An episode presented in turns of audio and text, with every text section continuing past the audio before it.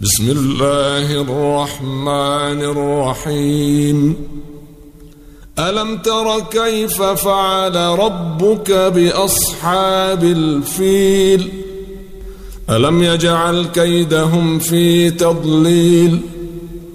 وأرسل عليهم طيرا أبابيل ترميهم ترميهم بحجارة من سجيل فجعلهم كعصف مأكول.